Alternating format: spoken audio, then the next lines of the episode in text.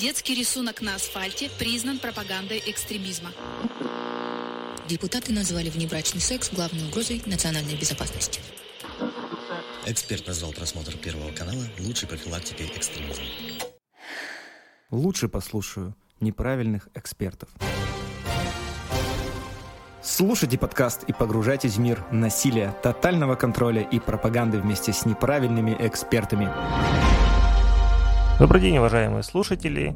Меня зовут Сергей Бредихин. Со мной сегодня Фединина Елизавета. мы с вами на подкасте «Неправильные эксперты» и на его спецвыпуске, который посвящен одной из самых шокирующих трагедий 20 века, произошедшей в джунглях Южной Америки. Ровно 45 лет назад, 18 ноября 1978 года, более 900 человек погибли в маленьком поселении Джонстаун в Гаяне. Это были члены религиозной организации «Храм народов» во главе с харизматичным проповедником Джимом Джонсом.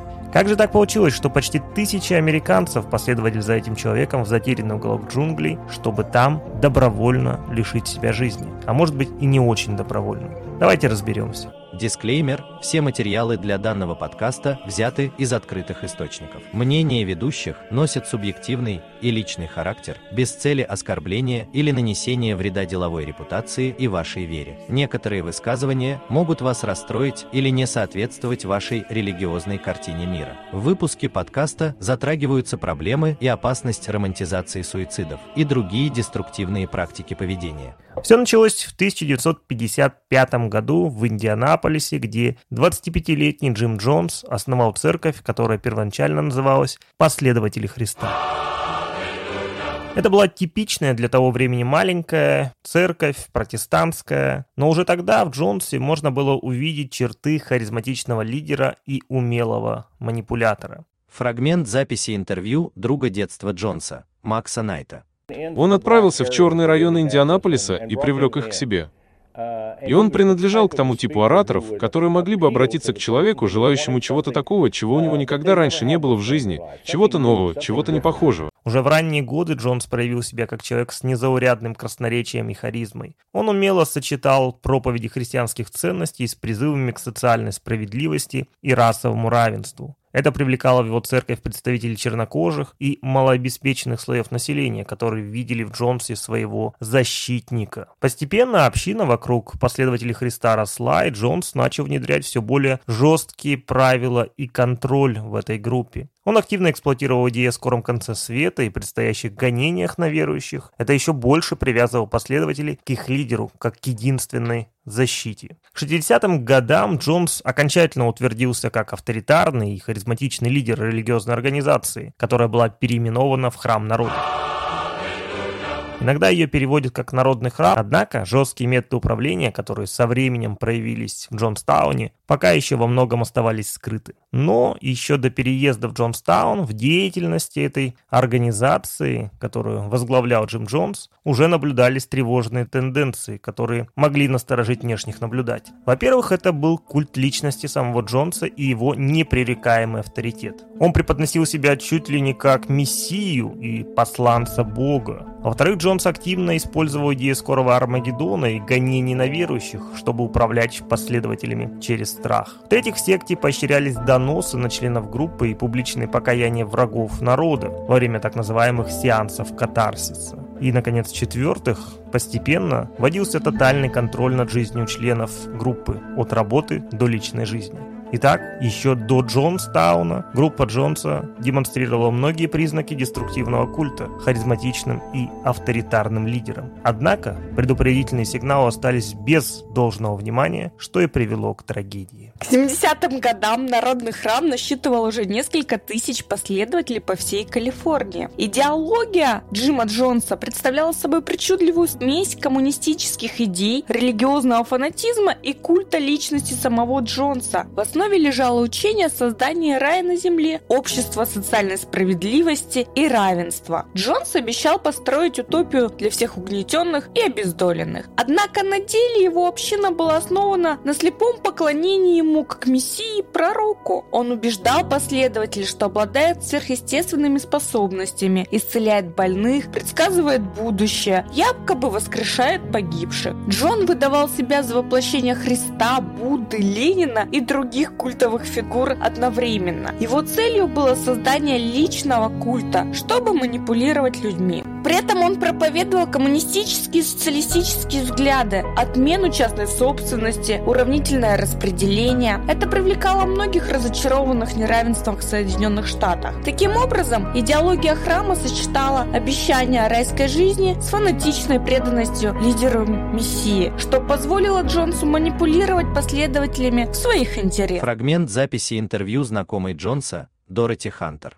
По сути, он агностик, но он обнаружил, что эти люди реагируют на это. И у него была вся эта забота о бедности, об угнетенных, и он мог заставить этих людей сделать почти все, что он хотел, чтобы они сделали, чтобы помочь этим людям.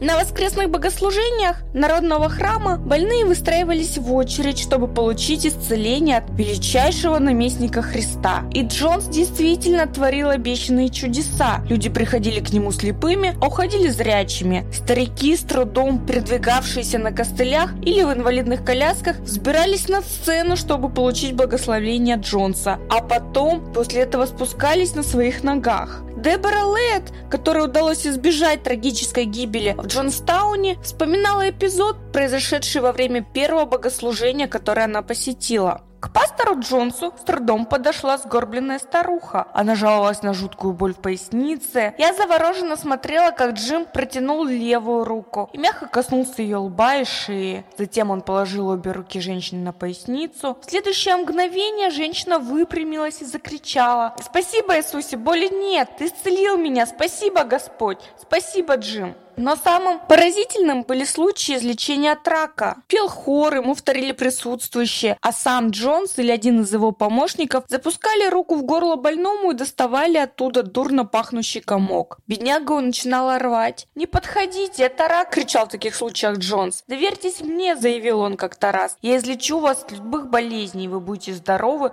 как никогда прежде». Он впечатлен своей собственной силой. Он считал себя Богом.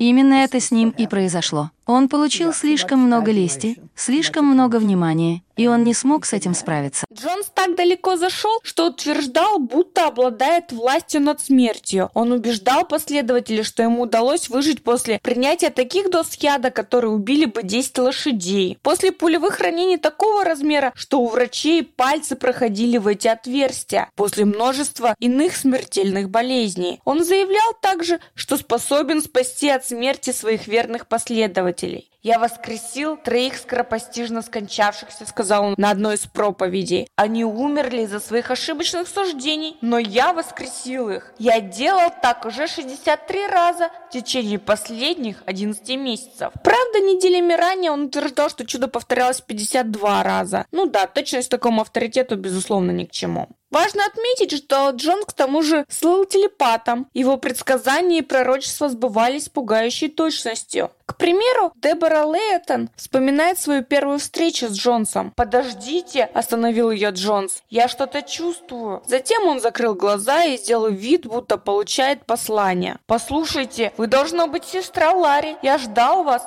и вы пришли. Джонс был прав. Дебору привел в данную организацию брат Ларри Лейтон. Иные откровения Джонса бывали вовсе поразительными. Бывшая последовательница Филлис Чайкон вспоминает, как однажды Джонс ни с того ни с сего заявил «Филлис, я знаю, что недавно вы собирались заказать бронь в отеле «Шератон». Обращались в Центр планирования семьи и любите пончики. Отец Джим признался, что ему самому неведомо, откуда у него столь невероятные способности. У меня очень мощная энергетика, особый дар, откровенничал Джонс. Я могу читать мысли, могу даже переноситься в другое место. Но как? Я сам этого не понимаю. Чудеса, приписываемые Джонсу, порой напоминали библейские. Так Джинни Миллис, которой удалось спастись во время трагедии в Джонстауне, вспоминает такой случай. На воскресную проповедь собралось больше прихожан, чем обычно обычно, и продуктов оказалось недостаточно, чтобы накормить всех. Было очевидно, что последним 50 из стоящих в очереди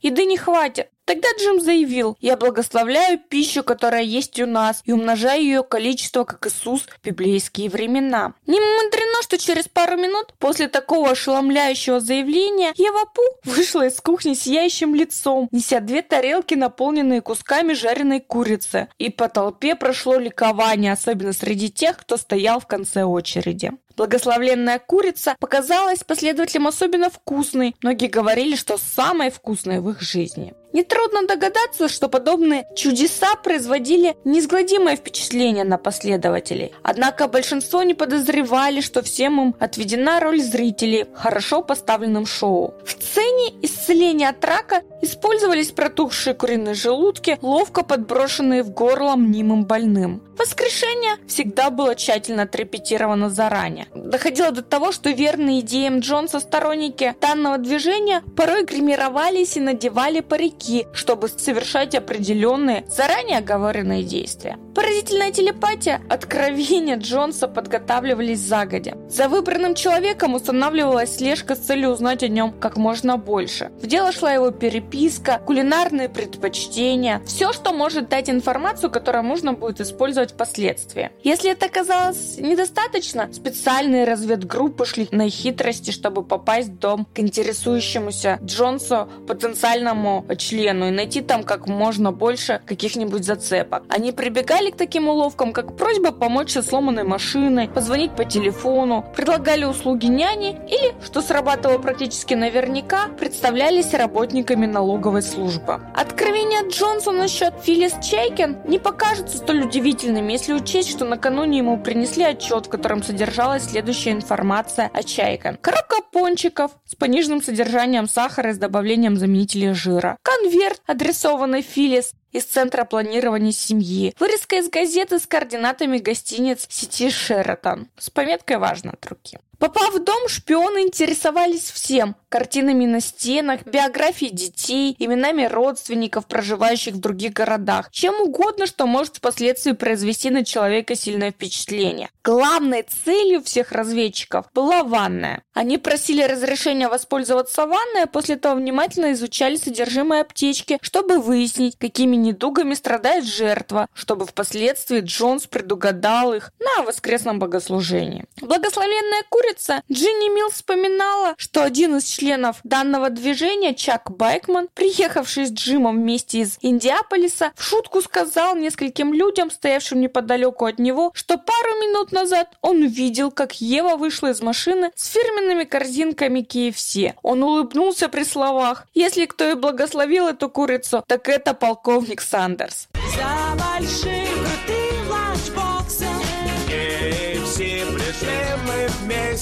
Однако Джонс чувствовал, что постепенно его влияние ослабевает. Он все чаще конфликтовал с прессой и властями, обвинявшими его в мошенничестве и принуждении последователей. Inside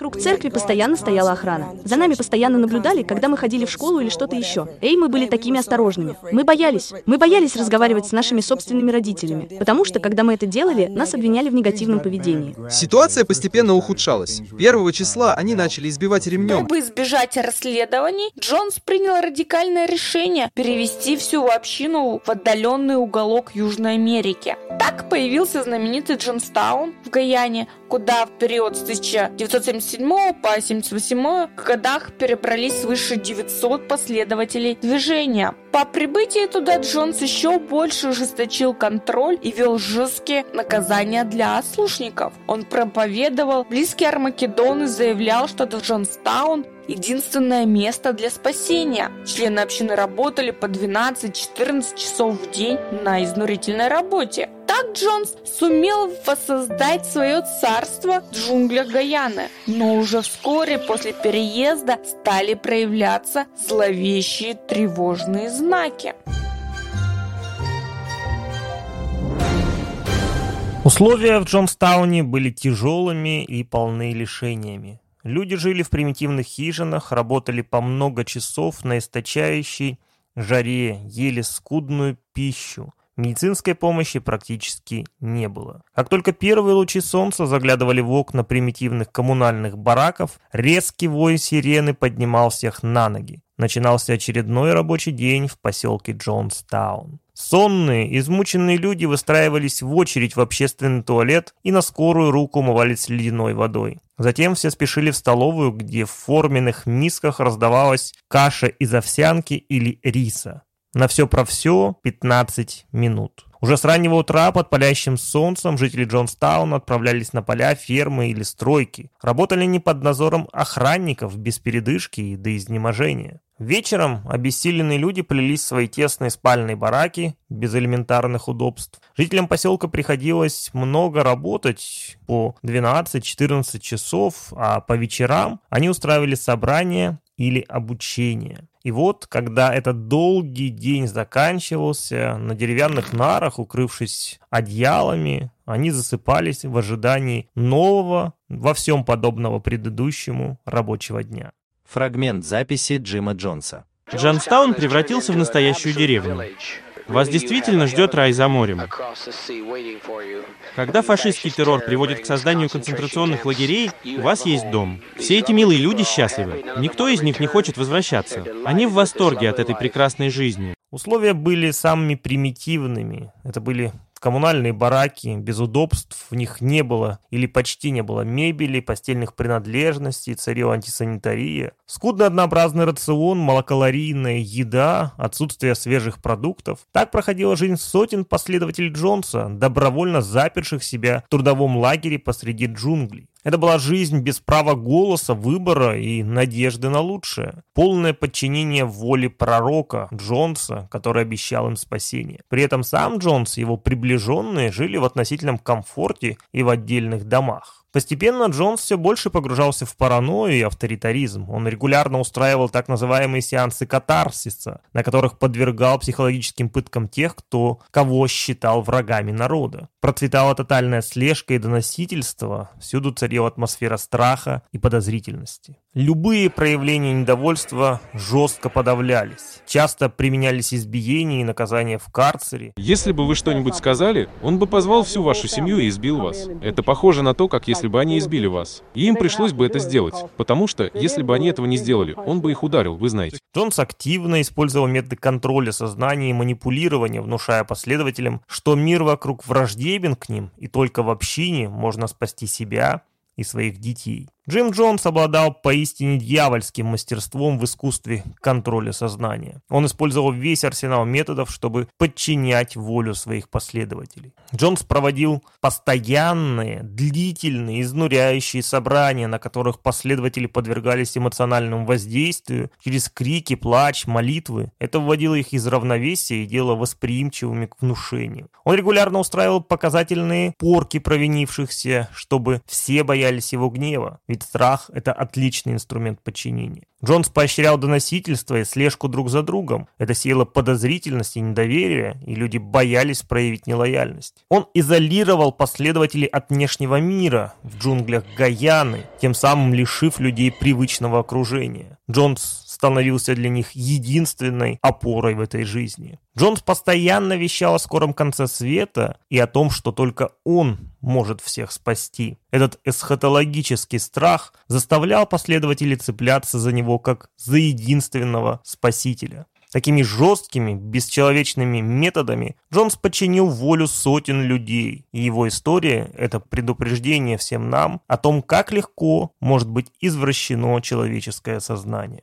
По поводу реальной жизни рядовых членов движения в поселке существуют разные мнения. За время существования поселка его посетило множество людей, преимущественно положительные отзывы о бытии обитателей Джонстауна. На магнитофонных записях ежевечерних собраний, которые делал Джонс, слышны шутки, смех, что эти отзывы отчасти подтверждало. Однако некоторые бывшие поселенцы заявляли о многочисленных нарушениях прав человека Джонстауне, пытках, суровых телесных наказаниях за провинности, и что Джонс и его окружение страдают от наркотической зависимости. Фрагмент записи интервью сына Джонса, Стефана. Для меня было очевидно, что он употребляет наркотики. Я пытался убедить свою мать просто переждать, потому что знал, что у моего отца осталось не так уж много времени. Он медленно убивал себя, и это звучит бессердечно. Моя мать всегда пыталась сказать, что мы должны изолировать его и держать подальше от наркотиков. Она говорит, этот человек считает себя Богом, мама. Вы не говорите Богу, чтобы он вошел в дом, и он не выйдет. Вы просто не справляетесь с этим таким образом. Возникло целое движение, озабоченные родственники, старавшиеся привлечь внимание общественности и властей США к ситуации внутри Джонстауна, в котором ведущую роль играл Тим Стоун, бывший адвокат Храма народов, изгнанный оттуда по обвинению в связях с ЦРУ. Руководство поселения, чувствуя шаткость своего положения, решило установить контакты с посольством СССР, по итогам которого было подано прошение об эмиграции, получены бланки откет из заявлений о переходе в советское гражданство. Были организованы курсы русского языка, и к моменту посещения коммуны консулом Тимофеевым многие уже могли общаться по-русски. Представители коммуны даже были приглашены на прием в посольство, что произвело неприятное впечатление на дипломатов США. Постепенно атмосфера в Джонстауне накалялась все больше. Этому способствовало повышенное внимание прессы, а также многочисленное обращение озабоченных родственников. Кульминацией этого стал визит конгрессмена Лео Райна в ноябре 1978 года.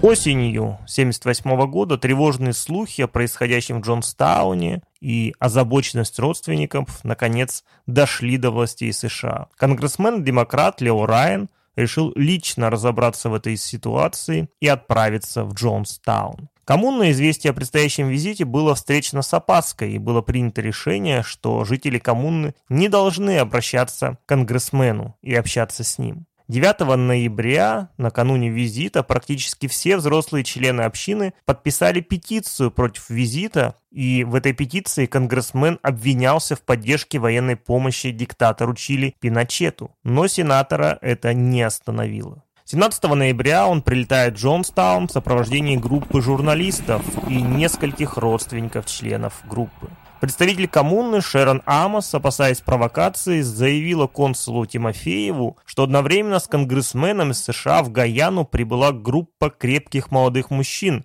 50-60 человек, якобы связанных с ЦРУ. Однако данный факт никогда не был подтвержден и, скорее всего, является вымыслом. Джонс встретил группу Лео Райана радушно, устроил тщательно подготовленную экскурсию по поселку, пытаясь представить все в благоприятном свете. Было организовано показательное выступление и праздничный концерт членов общин. Фрагмент записи выступления сенатора Райана в Джанстауне.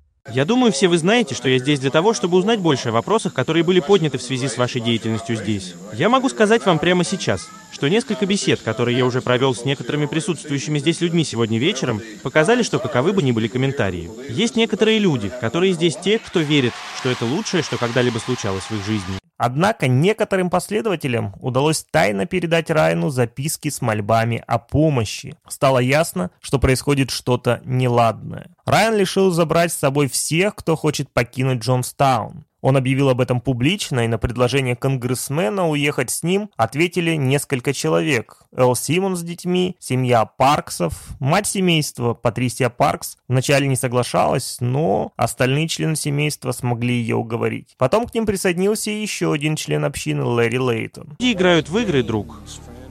Они лгут, они лгут. Что я могу поделать с лжецами? Люди, вы уходите? Оставьте нас. Я просто умоляю вас, пожалуйста, оставьте нас. Билл, мы никому не помешаем. Чарльз Краузе, один из сопровождавших Райана журналистов, вспоминал. Назад возвращалось на 16 человек больше.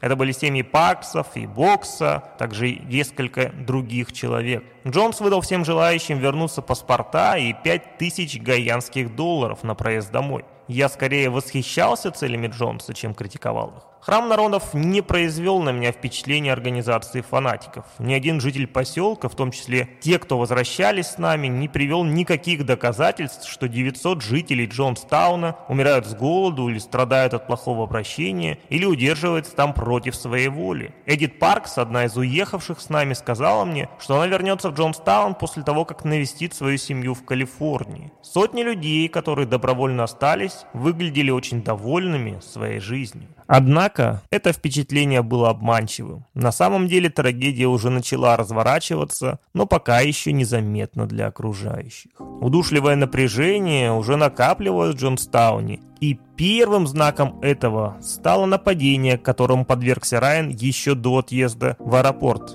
Некий Дон Слай, один из членов общины, подошел к Райану сзади, обхватил его и приставил к горлу нож.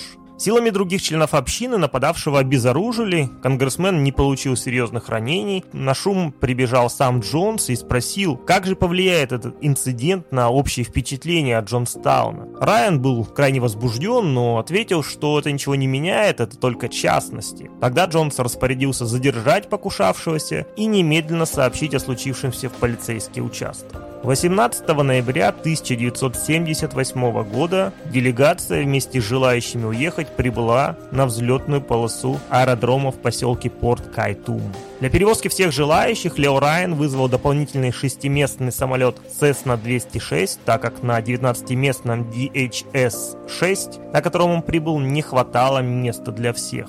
В группе присутствовали сам Лео Райан, его помощница Джеки Спайкер, заместитель начальника въездной службы посольства США в Гаяне Ричард Дуайер, 9 сотрудников американских СМИ, 5 журналистов печатных изданий, 4 представителя озабоченных родственников и 16 членов коммуны, пожелавших покинуть ее вместе с Райаном. Однако в 6 часов вечера после прибытия в аэропорт произошло нападение. Вооруженные люди из числа последователей Джонса, прибывшие на грузовике и тракторе с прицепом, вслед за конгрессменом, открыли огонь на поражение по самолетам. Чарльз Краузе, уже упомянутый корреспондент Вашингтон-Пост, описывает момент нападения, когда вооруженные, агрессивно настроенные мужчины приблизились к самолетам, отталкивая гаянских полицейских и начали стрельбу. «Эй, смотрите!» – воскликнул кто-то, указывая вдаль. Через взлетную полосу ехали грузовик и трактор с платформой. Тем временем к самолетам приближались трое неизвестных, они выглядели агрессивно. Но я не очень тревожился, потому что местная полиция была здесь. Боб Браун и Стив Санг нацелили свои камеры на трех приближающихся мужчин, которые оттолкнули нескольких гаянцев, выхватили винтовку от оторопевшего гаянского полицейского,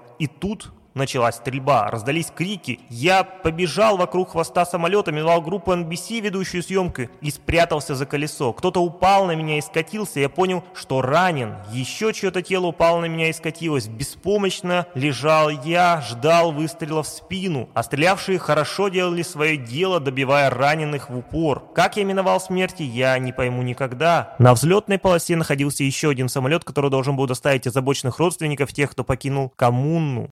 Рассказ участников группы Райна из числа озабоченных родственников. Я не слышал, как он подъехал, потому что у самолета был заглушен двигатель, один двигатель. А я тем временем пытался поторопить людей, потому что увидел, как трактор приближается к краю взлетно-посадочной полосы. Он подъехал. Меня это не беспокоило, потому что я знала, что это не так. И вот эти люди спрятались, встали и начали стрелять. Вы знаете, их пистолеты просто поднимались и опускались по этому самолету вот так. Когда началась стрельба, я стоял к ним спиной и, обернувшись, увидел конгрессмена Дона Харриса, Боба Брауна.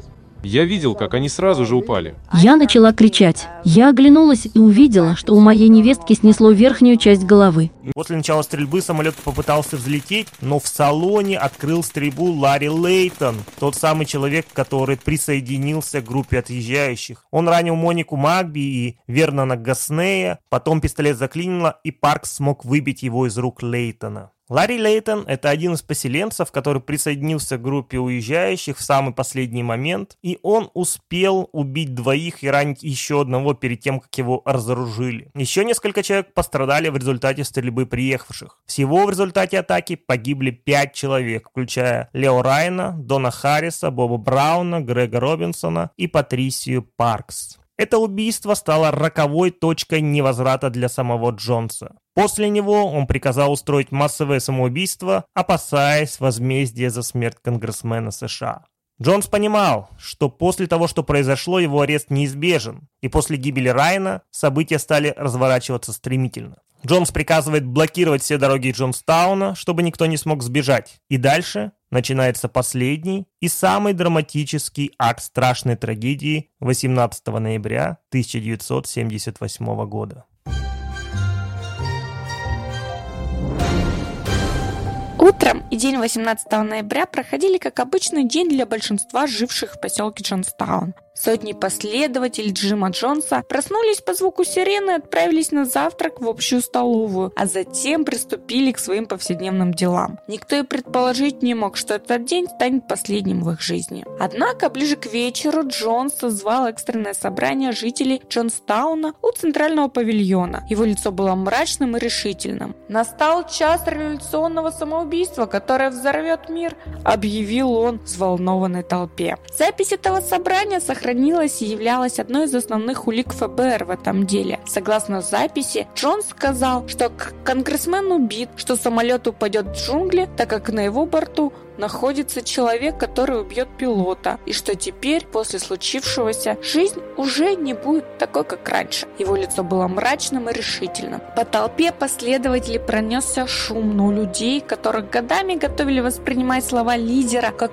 истину, практически не возникло сомнений в том, что им предлагают. Серьезные возражения возникли только у Кристин Миллер, которая попыталась убедить всех, что самоубийство это не выход, и предложила связаться с русскими для обсуждения возможности немедленной отправки общины в СССР. Джонс отверг предложение, сказав, что уже слишком поздно и никто не придет к ним на помощь, а также, что жить в таком несправедливом мире невозможно, а самоубийство это единственное возможное в данной ситуации решение. Его горячо поддержали многие члены общины.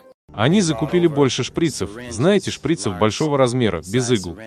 Кроме того, у них были маленькие пластиковые контейнеры с жидким раствором и большая емкость с чем-то похожим на пунш. По указанию Джонса был приготовлен бак, заполненный виноградным напитком, который добавили смесь цианида со снотворными и седативными препаратами. На записи слышно, как Джонс убеждал людей, что смерть это лишь шаг дальше в следующую жизнь, объяснив, что не будет ни конвульсий, ни агонии, а сам переход произойдет безболезненно. Они вторглись в нашу частную жизнь. Они ворвались в наш дом дом. Они преследовали нас на расстоянии 6 тысяч миль. Мегейт показал им справедливость. Командир мертв. Пожалуйста, получите это лекарство. Все просто, никаких судорог. Пожалуйста, примите его, пока не стало слишком поздно. По команде охранников людей начали выстраивать в очереди к большим бочкам с ядовитым пуншем. Многие не могли поверить, что это происходит на самом деле, но под прицелами автоматов им ничего не оставалось, кроме как подчиниться. Первым, согласно плану Джонса, яд давали детям. После этого родителям уже не оставалось, в общем-то, путей к оступлению. Крики ужаса и стоны раненых смешались со зловещими призывами Джонса пить яд. Матери поили смертельным зельем своих детей. Целые семьи умирали в судорогах на земле. В воздухе стоял сладковатый запах цианида. Когда умирающие люди падали на землю, члены охраны Джонса забивали их выстрелами в упор. Тех, кто пытался сопротивляться, забивали прикладами автоматов. Многие матери в истерике прижимали к себе мертвых детей, отказываясь верить в происходящее. Некоторые последователи бросались на колючую проволоку, пытаясь покончить с собой. Их тела остались висеть на заграждениях, стекая кровью. К вечеру Джонс приказал застрелить тех, кто еще проявлял признаки жизни. Выживших добивали в упор, не щадя никого. Этот кошмар продолжался долгие часы. К вечеру в живых осталось менее сотни человек. Большинство последователей Джонса лежали мертвыми на земле отравленные по его приказу. Среди трупов был и сам проповедник, застреленный из ружья. Осталось неясным, убил ли он себя сам, либо был застрелен кем-то из последователей. Джонстаун стал настоящей бойней, учиненной фанатиком над сотнями своих слепо веривших ему последователей. Кошмар, от которого волосы встают дыбом даже спустя десятилетия. В итоге, в результате акта коллективного суицида погибло 909 человек, включая 270 детей. Официальный представитель поселения Шарон Амос была обнаружена в своей квартире в Джорджтауне убитой ножом вместе со своими детьми, у которых было перерезано горло. Считается, что это сделано сама, но консул СССР в Гаяне Тимофеев впоследствии утверждал, что перед смертью она звонила ему и передала его жене, что получила радиограмму, что Джонстаун окружен войсками и над ними кружат военные вертолеты, что в ее квартиру ломятся и просила вызвать полицию. Кстати, сторонники одной из конспирологических версий событий обвиняют в ее убийстве якобы внедренную в общину агента ЦРУ. Около 80 членов коммуны в тот вечер спаслось. Часть из них это те, кто ушел с конгрессменом. Кое-кто не присутствовал на собрании, а часть людей решила не разделять судьбу самоубийц и покинула лагерь утром. Так завершилась кровавая трагедия Джонстауна, унесшая более 900 жизней. Что толкнуло Джонстаун на этот шаг? Давайте разберемся в причинах.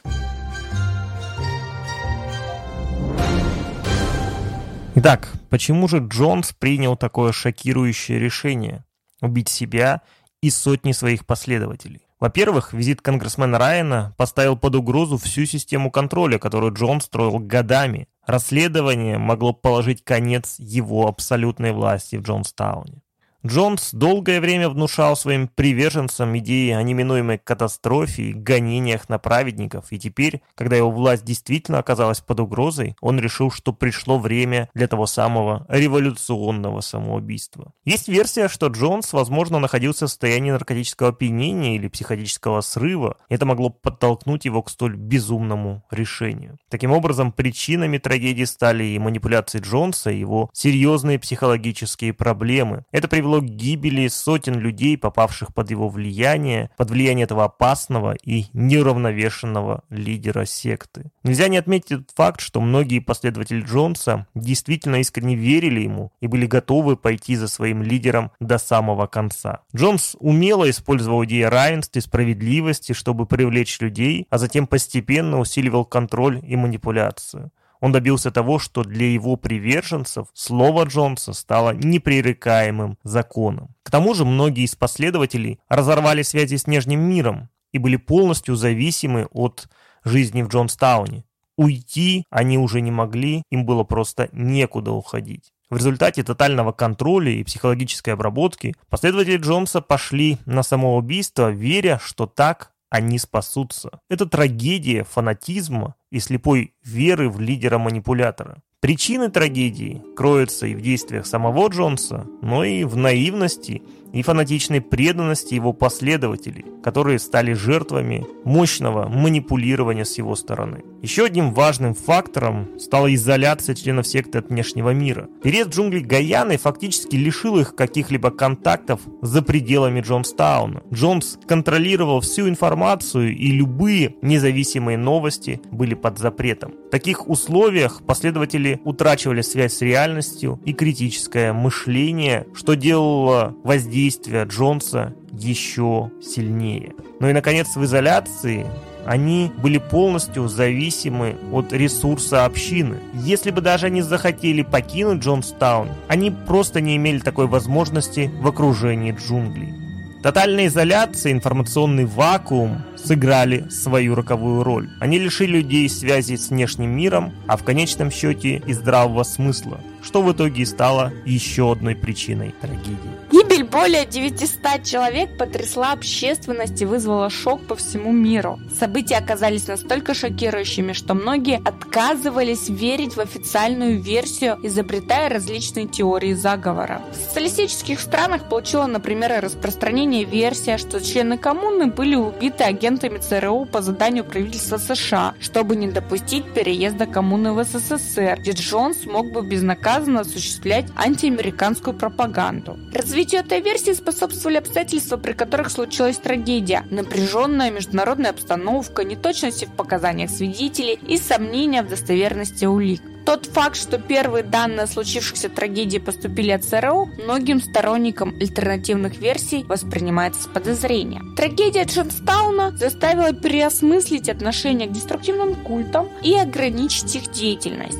После этих событий власти США и других стран стали гораздо внимательно относиться к подобным закрытым религиозным группам, ограничили их финансовые потоки и возможности вербовки новых членов. Были приняты законы, направленные на борьбу с экстремистскими культами и защиту прав их членов. Родственники потерпевших добились компенсации от оставшихся в живых лидеров данного движения. Трагедия Джонстауна навсегда останется символом опасности слепой веры, фанатикам и манипуляторам. Она показала, что даже самые безумные идеи могут привести к ужасным последствиям, если люди теряют способность критически мыслить и подвергаются массированному давлению. Этот урок актуален и по сей день. Одним из важных уроков также стало понимание опасности тоталитарных секций деструктивных культов, использующих методы контроля сознания. Теперь эта проблема изучается гораздо глубже. Созданы программы помощи пострадавшим от деструктивных культов, проводится разъяснительная работа. Людей стали учить распознавать признаки манипулирования и зомбирования. Кроме того, трагедия Джонстауна показала, что даже самые благие лозунги о равенстве и справедливости могут прикрывать опасные манипуляции, если за ними стоит безответственный лидер. Наконец, эта история до сих пор служит предостережением о том, что изоляция от общества и критическая информация способна привести к полной утрате рассудка, даже большим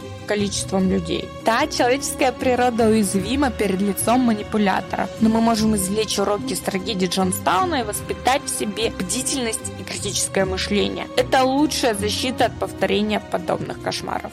Ну что же, время подводить итоги. Трагедия в Джонстауне потрясла весь мир и навсегда вошла в историю как один из самых шокирующих случаев массового самоубийства и слепого подчинения авторитарному лидеру. Безумие, фанатизм, изоляция от реальности и тотальный контроль сознания привели к гибели более 900 человек, которые растворили свою личность в культе Джима Джонса. Это трагедия человеческих судеб, заблудших душ и сломанных жизней, но вместе с тем это урок для всех нас. Урок осторожности и бдительности, уважения к разуму и критическому мышлению. Память о жертвах Джонстауна призывает нас ценить человеческую индивидуальность, не доверять слепо лидерам и помнить о личной ответственности за свои поступки. Только так мы сможем избежать повторения подобных трагедий. И в завершении нашего подкаста обзор литературы и кинематографа о трагедии Джонстауна.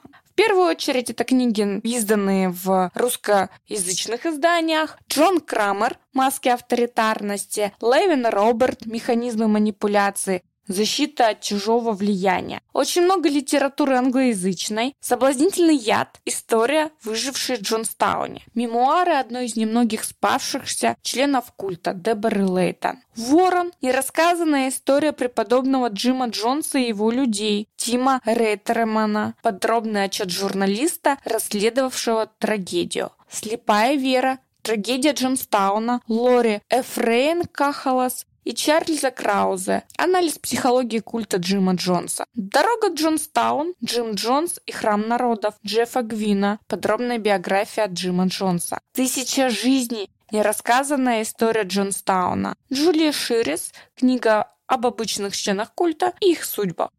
Об этой трагедии снято немало фильмов и сюжетов. Например, фильм «Три дня в Джонстауне», документально-игровой фильм, показанный в 2007 году на международном канале History Channel. «Бойня в Джонстауне», документальный фильм 2018 года. «Таинство», американский фильм ужасов 2013 года в стиле «Найденная пленка». И ряд других фильмов. Кроме того, события Джонстауна обыгрываются в компьютерных играх, музыке и других культурных феноменов. Мы подошли к концу этого мрачного повествования трагедии Джонстауна, история, которая до сих пор потрясает до глубины души. Как знать, если бы не безумие Джонса, возможно, его последователи впрямь построили бы рай на земле в джунглях Гаяны, но вместо этого мечта обратилась кошмаром массового самоубийства. Джонстаун навсегда останется мрачным символом опасности деструктивных культов и культов личности. Память о погибших пусть будет предупреждением для нас и напоминанием о важности ценить свободу мысли и духа. Берегите себя и близких от слепой веры и манипуляций. Сохраняйте критическое мышление. До встречи в новых выпусках нашего подкаста. Пока-пока. Всем до свидания.